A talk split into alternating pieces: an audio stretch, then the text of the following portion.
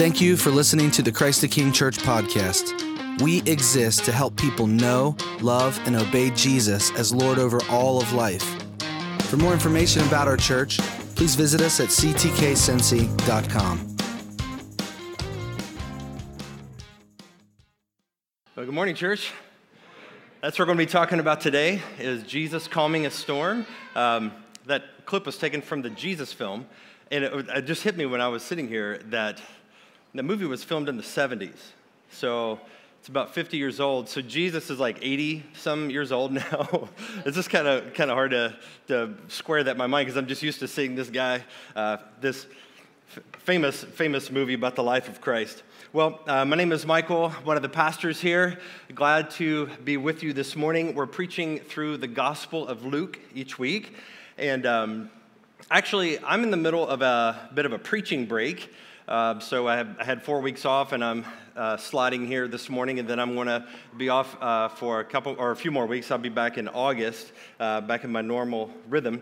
But it's been a good time to get some time off, time with family, vacation. Also, I've been getting a lot of good time with some of you guys. So. So, between now and August, you'll be hearing from some other leaders. Uh, but today, uh, you're stuck with me, and we're talking about Jesus calming a storm. So, from this story, we can learn a lot about trusting God, especially when our lives are falling apart and things seem out of control, right? So, we're going to see how Jesus calmed the anxiety and the fear of the disciples, and he challenged their faith in the process. And we need this because we live in anxious times, right? According to one estimate that I saw this week, roughly 18% of US adults meet the diagnostic criteria of some kind of anxiety disorder. 18%, that's one in five almost.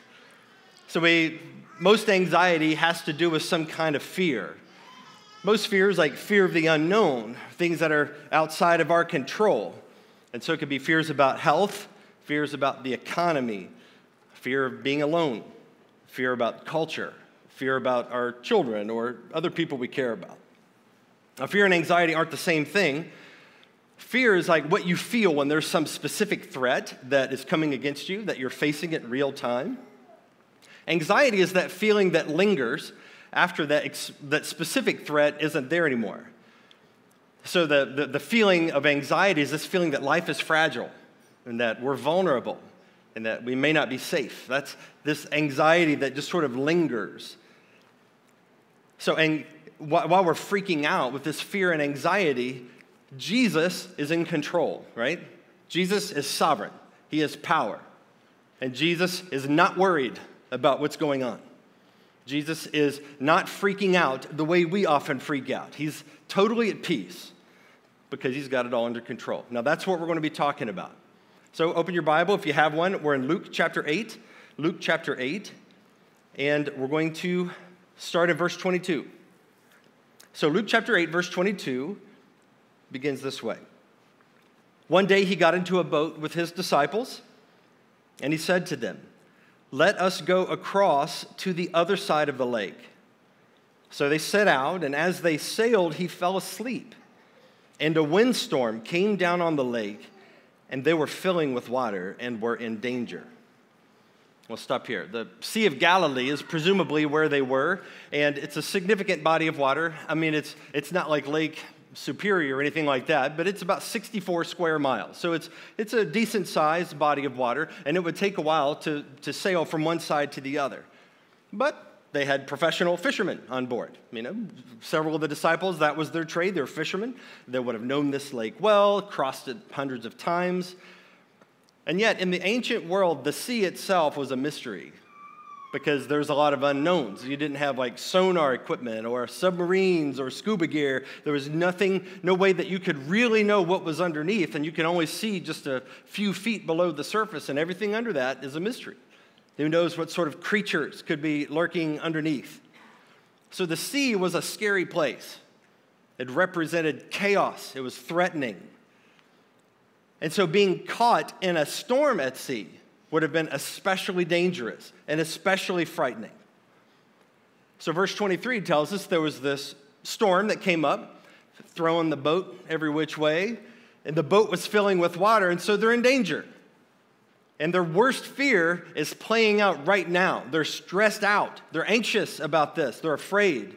Everybody except for Jesus, who it says he was asleep. And we see it was it's like this tiny little boat, and that was pretty accurate. I mean, these were not big boats, and you got 13 dudes squeezed onto this boat, and Jesus is just stretched out on a cushion, and he's taking a nap.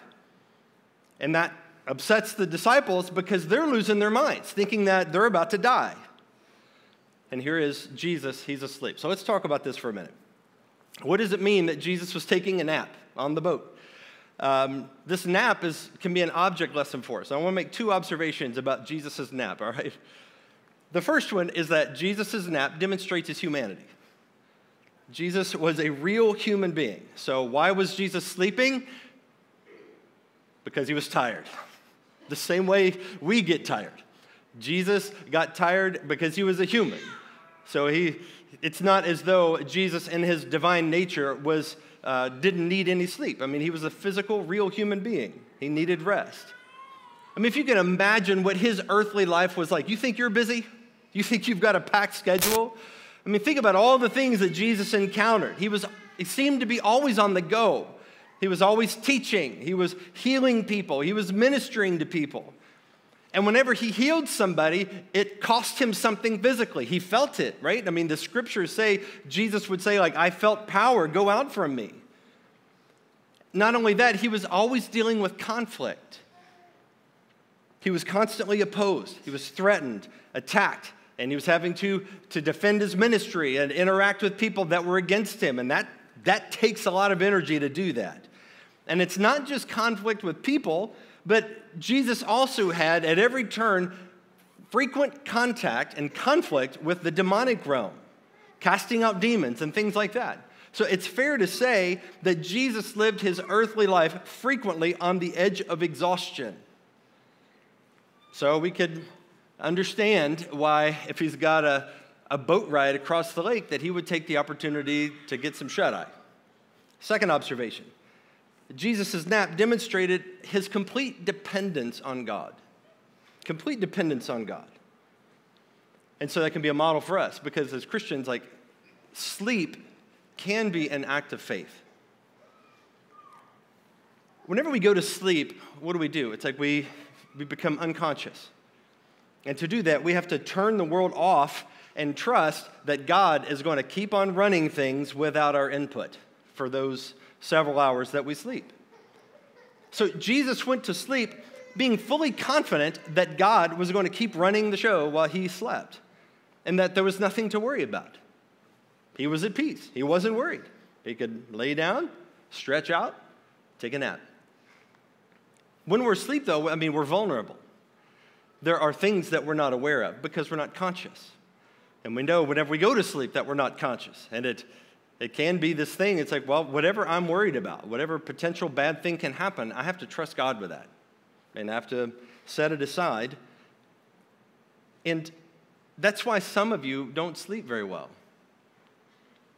Imagine a lot of you struggle to get good sleep. And it's because you're anxious. Your, your mind races. You toss and you turn. There's always something going on. There's something that you're worried about, something that, that is causing your soul to be unsettled because there's something out there that you can't control.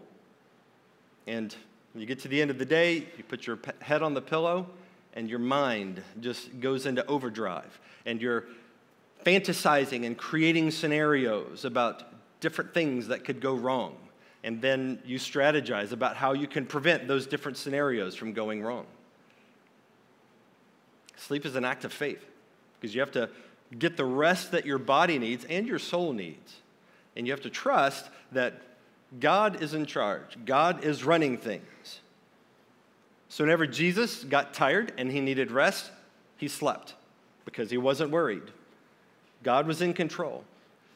Psalm 121 says that God neither slumbers nor sleeps. So Jesus can take a nap, but God, the Father, first person of the Trinity, he's always awake. He's always aware and alert, and he's never letting things get out of control. He's, he's got his hands on governing the affairs of the world. All right, now verse 24 says this And they went and woke him. So they had to wake him up, saying, Master, Master, we are perishing. And he awoke and rebuked the wind and the raging waves, and they ceased. And there was calm. So we got 13 guys squeeze into this boat. Storm comes up, lots of activity ensues. They're panicked, right? So the boat, it starts taking on water, and now things are really urgent. So they were doing whatever they could to stay alive and keep the boat afloat. And so, you know, as we saw in the video, they were shouting orders at each other. And like, grab this, tie that, adjust the sail, move over here, adjust our weight, whatever they could do. They were, they were trying to survive the storm by a frenetic activity. So you know, maybe they would even be trying to scoop water out as the boat was taking on water. Now, let me ask you a question Does all of that activity in itself indicate a lack of faith? What do you think? I don't think so. I don't think that indicates a lack of faith, and I'll tell you why. They were trying to survive a dangerous situation. And it was a dangerous situation. Now, there is an assumption that is pretty common with modern Christians, and that assumption is that trusting God means do nothing and be passive, right? Do nothing and be passive. That's when you know that you're trusting God. Now, that belief has a name, and that name is quietism. Quietism. You can Google it later if you want. But the definition of quietism is this it's the calm acceptance of things as they are without attempts to resist or change them. That's quietism.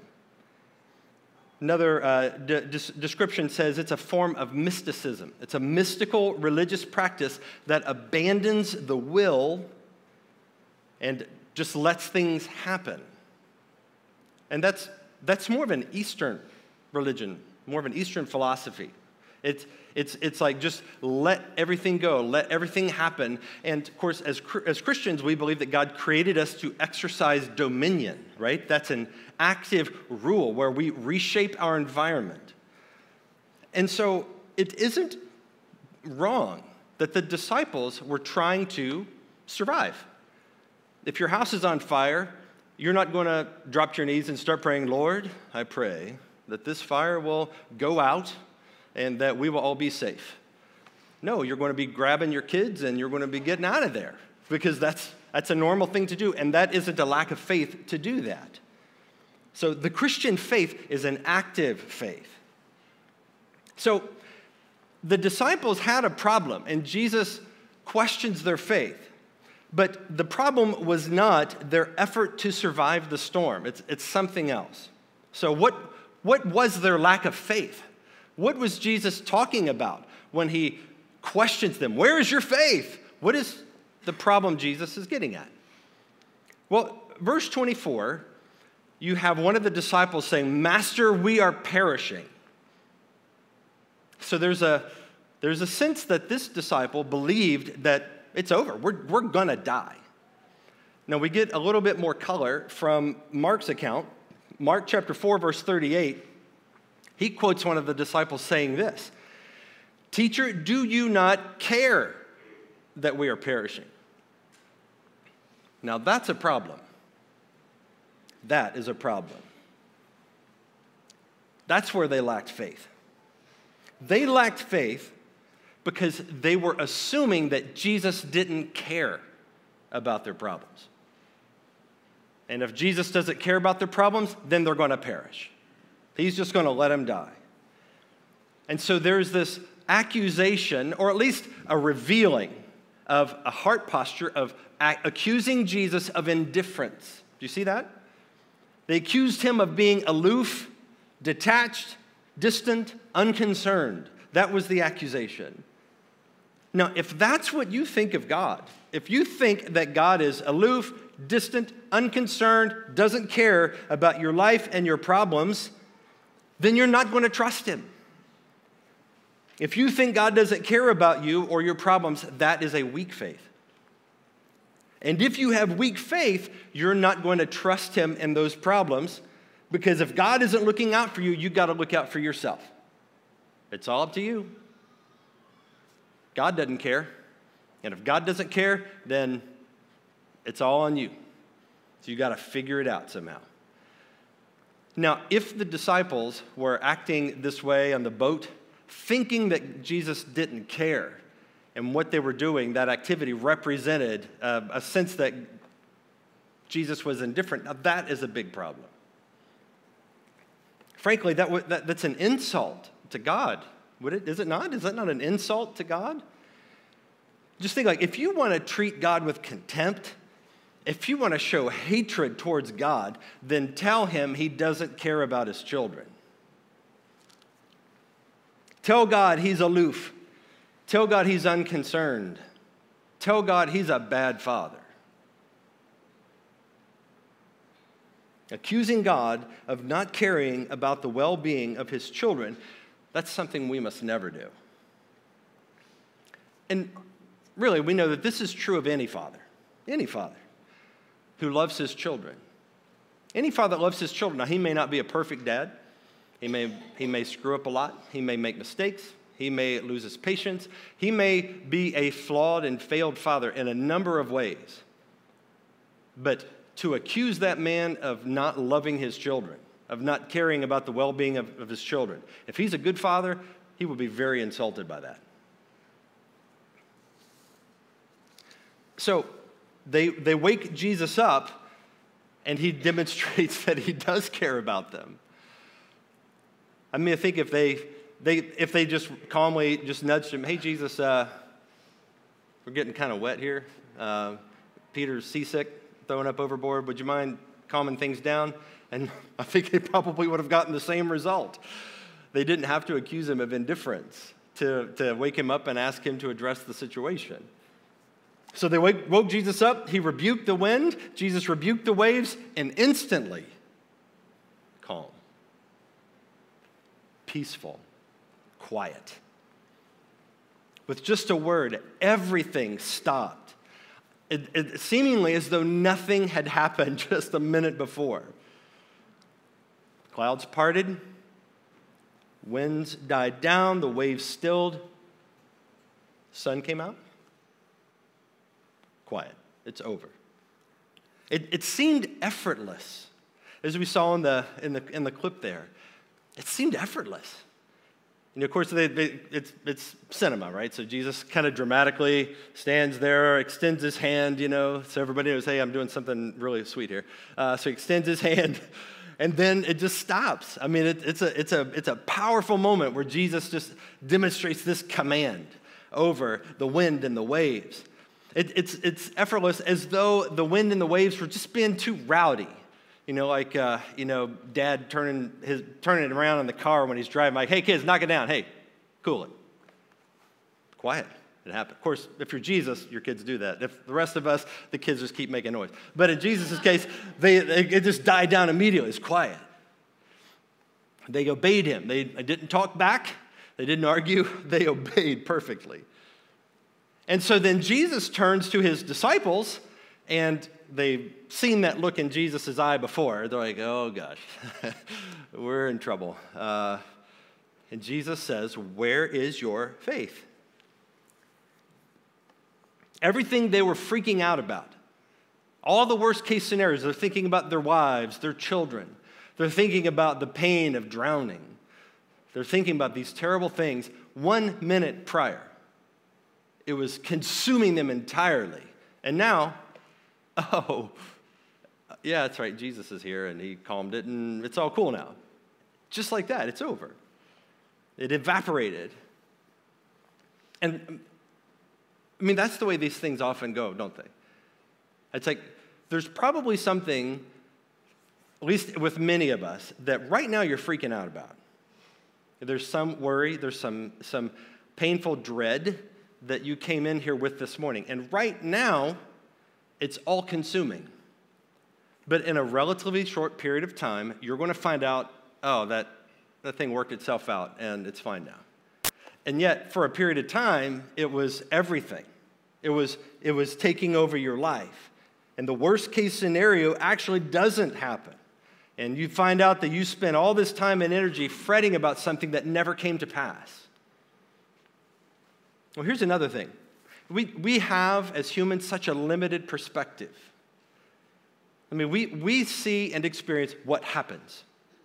And we might be able to anticipate a couple of things that might happen. But all we really know is what actually happens, and from that limited perspective, a couple of things that might happen. But think about this we never know, and God never tells us all of the life altering, horrific things that could have happened and maybe almost did happen, but didn't happen because He stopped it. You ever think about that? There, there's a line in C.S. Lewis, I didn't have the, the, time to look it up this week, but in the Narnia books, it's like Aslan was telling the kids, like, God, or, you know, he, you never know what, what, what could have happened. Like, that's just, that's above our pay grade. We don't get to know that.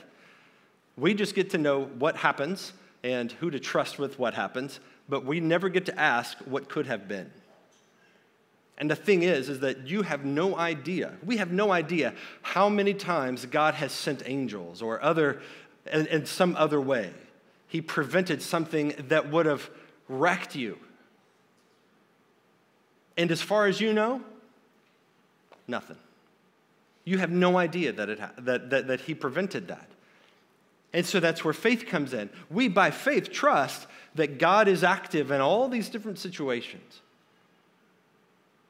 We are so incredibly blessed. On the whole, we are so blessed. God is so good to us.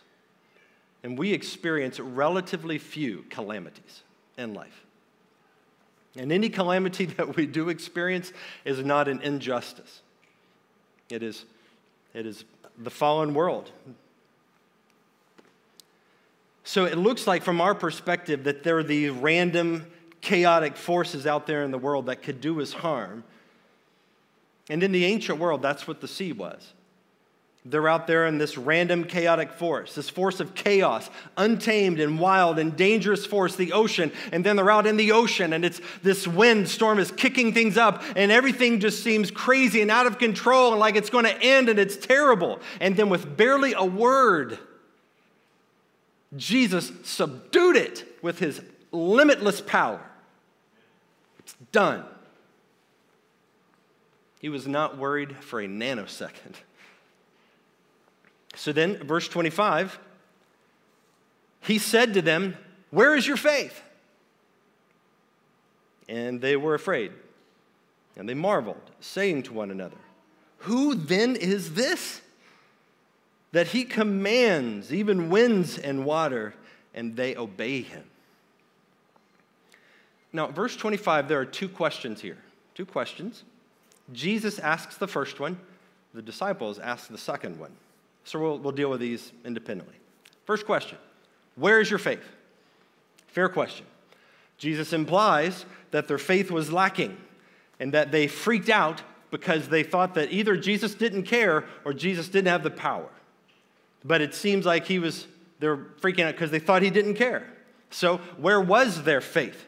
What were they trusting in? What did they actually believe was going on in that moment? If we don't believe God is in control, if we don't believe God cares about us and our problems, then we will be like the disciples anxious, afraid, freaking out. Why? Because we think there's something bad, chaotic, random, out of control out there. And then God either can't do anything about it or he wouldn't care enough to do something about it. That's a, that's a weak faith. And if you think that, then it's all up to me. I'm the only one who actually cares about this situation, so it's up to me to fix it. And so we kick into overdrive, trying to work ourselves to the bone to fix it, or we shut down and we go into our shell, just to, in, a, in a protective turtle mode. That's what a lack of faith looks like. God doesn't care. I have to face this nightmare all by myself. So, staying on this question, where's your faith? I want to give you some practical ways to diagnose a weak faith. Practical ways to diagnose a weak faith, and we're going to need to turn over to Matthew 6 for uh, three verses. And then after that, when we get to the second question, I'll show you a remedy for this, okay? So here are four ways you can diagnose a faith deficit. Number one, you are filled with anxiety. You're filled with anxiety. That's a classic indicator of weak faith. Is a, it's a heart that is filled with anxiety. So if, if you play out doomsday scenarios in your mind and you're always worried about preventing them, that's an indicator of a weak faith. Now, Matthew 6 25, this is what Jesus said. Therefore, I tell you, do not be anxious about your life. Do not be anxious about your life. What you will eat, what you will drink, nor about your body, what you will put on. Is not life more than food, and the body more than clothing? Filled with anxiety. Number two, you try to fix or control things that are beyond your control. You try to fix or control things that are beyond your control, meaning that you soothe your anxiety with effort. You're trying to fix it, you're doubling down. So it, it's, a, it's like a self medication technique for anxiety. So whenever your anxiety is kicked up, you're worried about something, and that thing is really beyond your control, but you're still trying to devote activity, time, and energy and effort to fixing that thing, even though you can't ultimately do anything about it. And you do it, we do it to make ourselves feel better. I do this. this, this that's, that's more my go to move. Um, I know some other, others of you, you get overwhelmed and you shut down. For me, it's like my activity increases when I'm stressed. Jesus said this in the next verse. This is Matthew 6 26. Look at the birds of the air. Okay, here's an example, case study. Look at the birds of the air. What do they do? They're not working themselves to death to eat, are they? They neither sow, so they're not plant, plowing a field, nor reap. They don't gather a harvest, nor gather into barns. They're not storing up for the future. And yet, your heavenly Father feeds them. Birds get to eat, not because of the effort they put in, but because they have a God that cares about an animal, a bird, something rel- like comparatively insignificant to a human soul. And then Jesus finishes this way Are you not of more value than they? What's he mean by that? He cares, doesn't he? God cares about your problems. God cares about the things you're worried about. He cares about the things that are hurting you, that are kicking your anxiety into overdrive. He sees it, He knows it, he has power over it, He cares about it.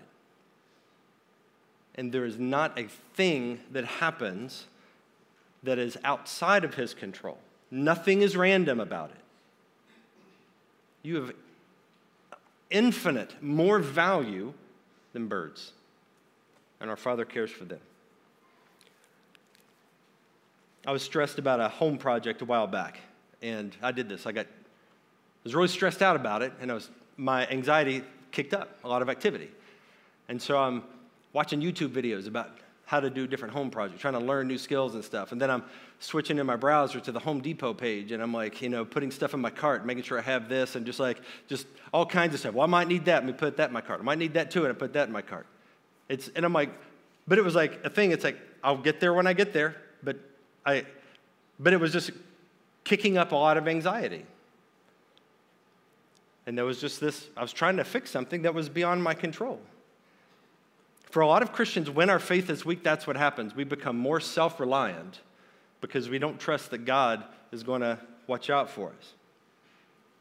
Here's number three you don't pray. You don't pray. If you're so busy worrying about your problems and you're so busy trying to fix them that you don't have time to pray, that's an indicator of a weak faith. It's an that you're relying on yourself and your effort more than on God, who has the power, ultimately has the power. Jesus said, Matthew 6:33, seek first the kingdom of God and his righteousness, and all these other things will be added to you. Listen, the, the bigger your problems are, the more we need to seek God and His kingdom in prayer. The bigger the problems, the more that should drive us to prayer.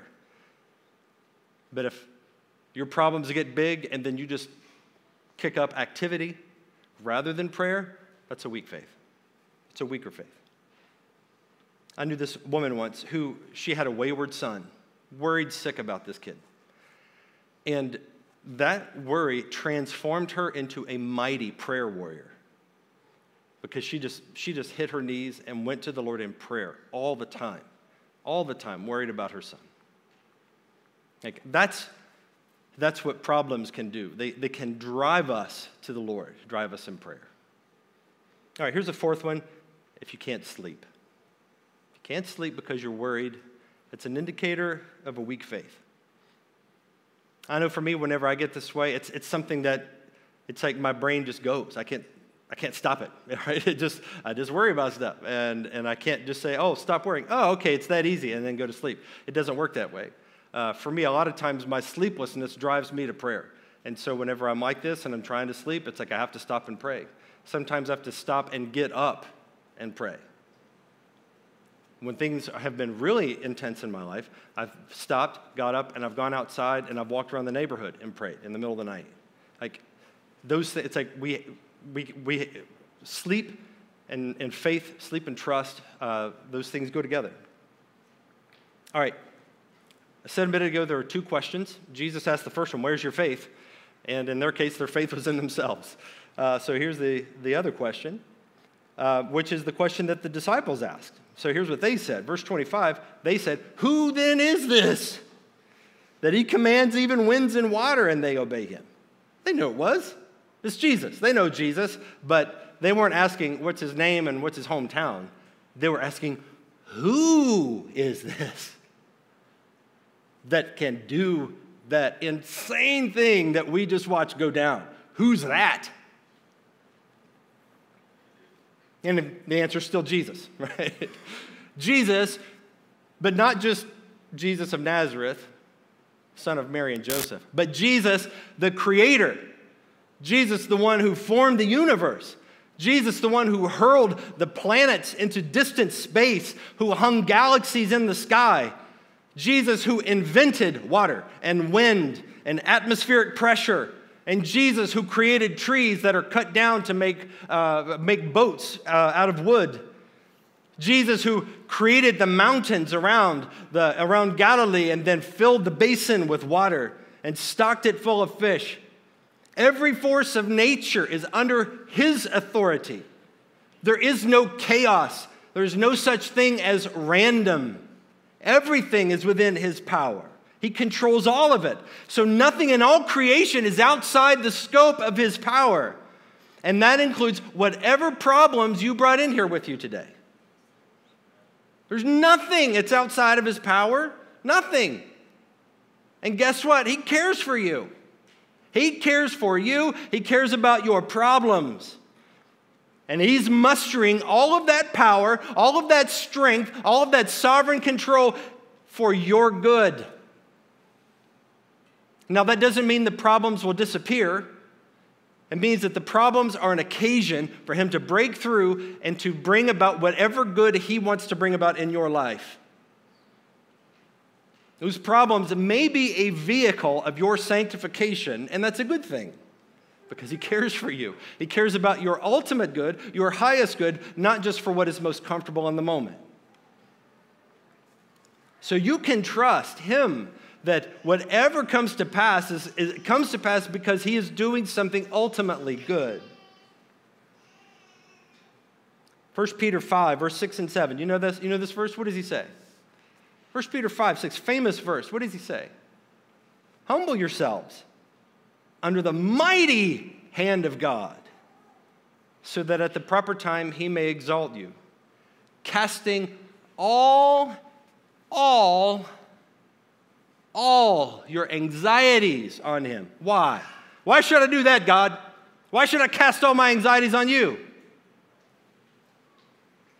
Because he cares for you. That's why. He cares for you. So this text invites us to put our faith in this man. This man. Jesus of Nazareth, Master, Savior, moment by moment. So here are three things you can do to grow your faith. And it's basically a reversal of the list I mentioned earlier. Number one, pray that God will strengthen your faith. Pray for God to strengthen your faith. You could pray the prayer of Mark 9 24. Remember that story where there's this desperate father who comes to Jesus, he needed his help. And he said, I believe, help my unbelief. Meaning, my faith is in the right place, but I need it to get stronger. Help my unbelief. Listen, Jesus will answer that prayer. Jesus delights to answer that prayer. It is a God honoring, God glorifying prayer to pray and thing to do. And while you're praying, thank God for all of his blessings and all the ways that he has already demonstrated his care for you and all the good gifts that he's given to you. One of the ways that you can pray is pray through Scripture. So let me give you, uh, um, if you want to write these down, I've got eight Psalms to mention to you here, and you can read and meditate and pray on these eight Psalms. So here are four that are about God's power and control Psalm 29, 65, 104, and 121. God's power, Psalm 29, 65, 104, and 121. Just a sampling.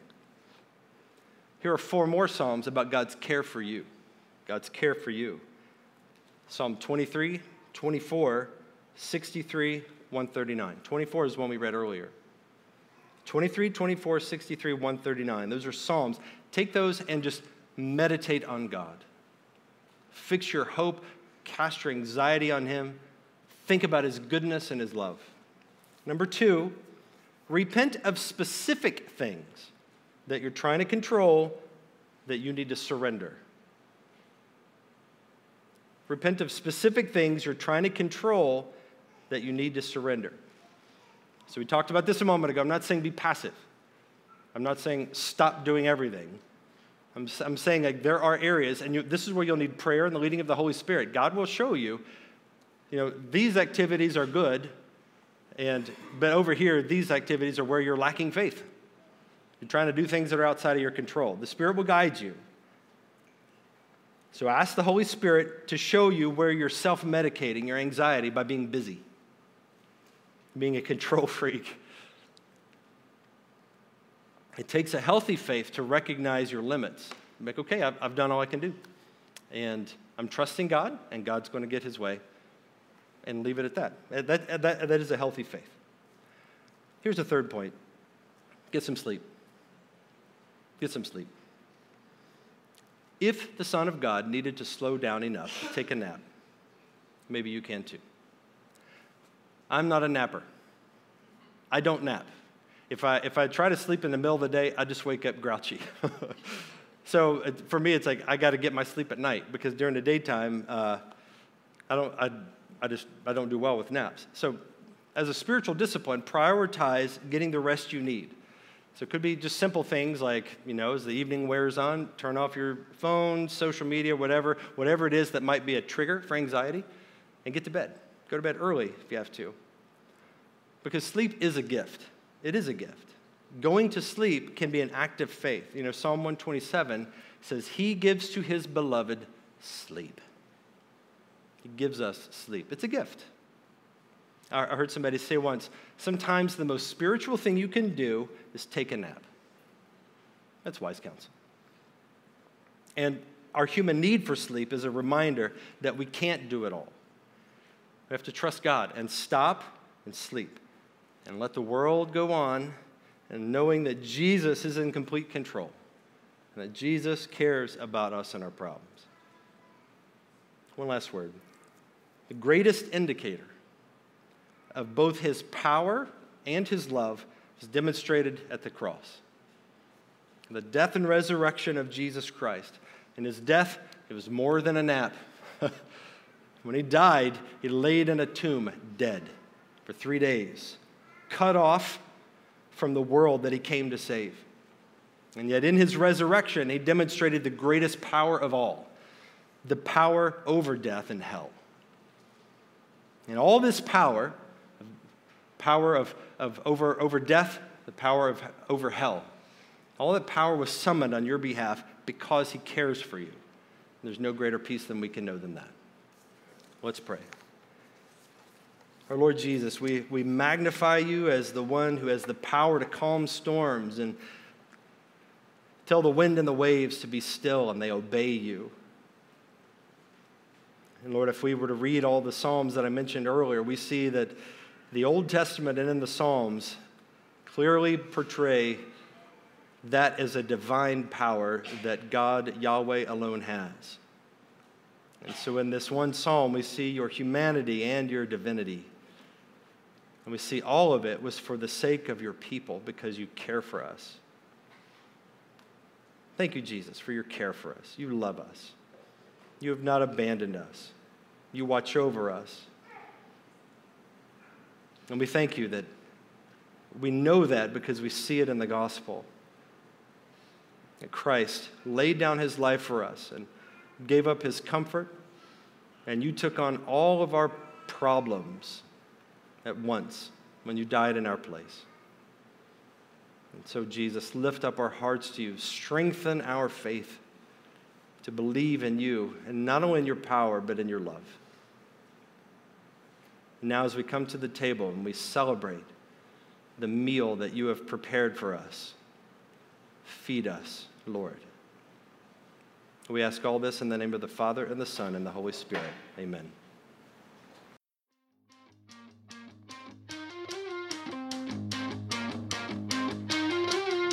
We are Christ the King Church.